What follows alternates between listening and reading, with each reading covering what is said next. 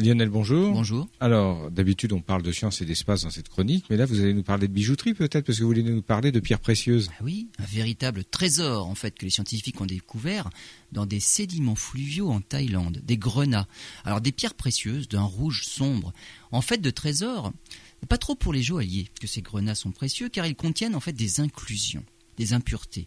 Ils sont parcourus par de multiples petits tunnels, en fait de quoi carrément altérer la qualité de la pierre.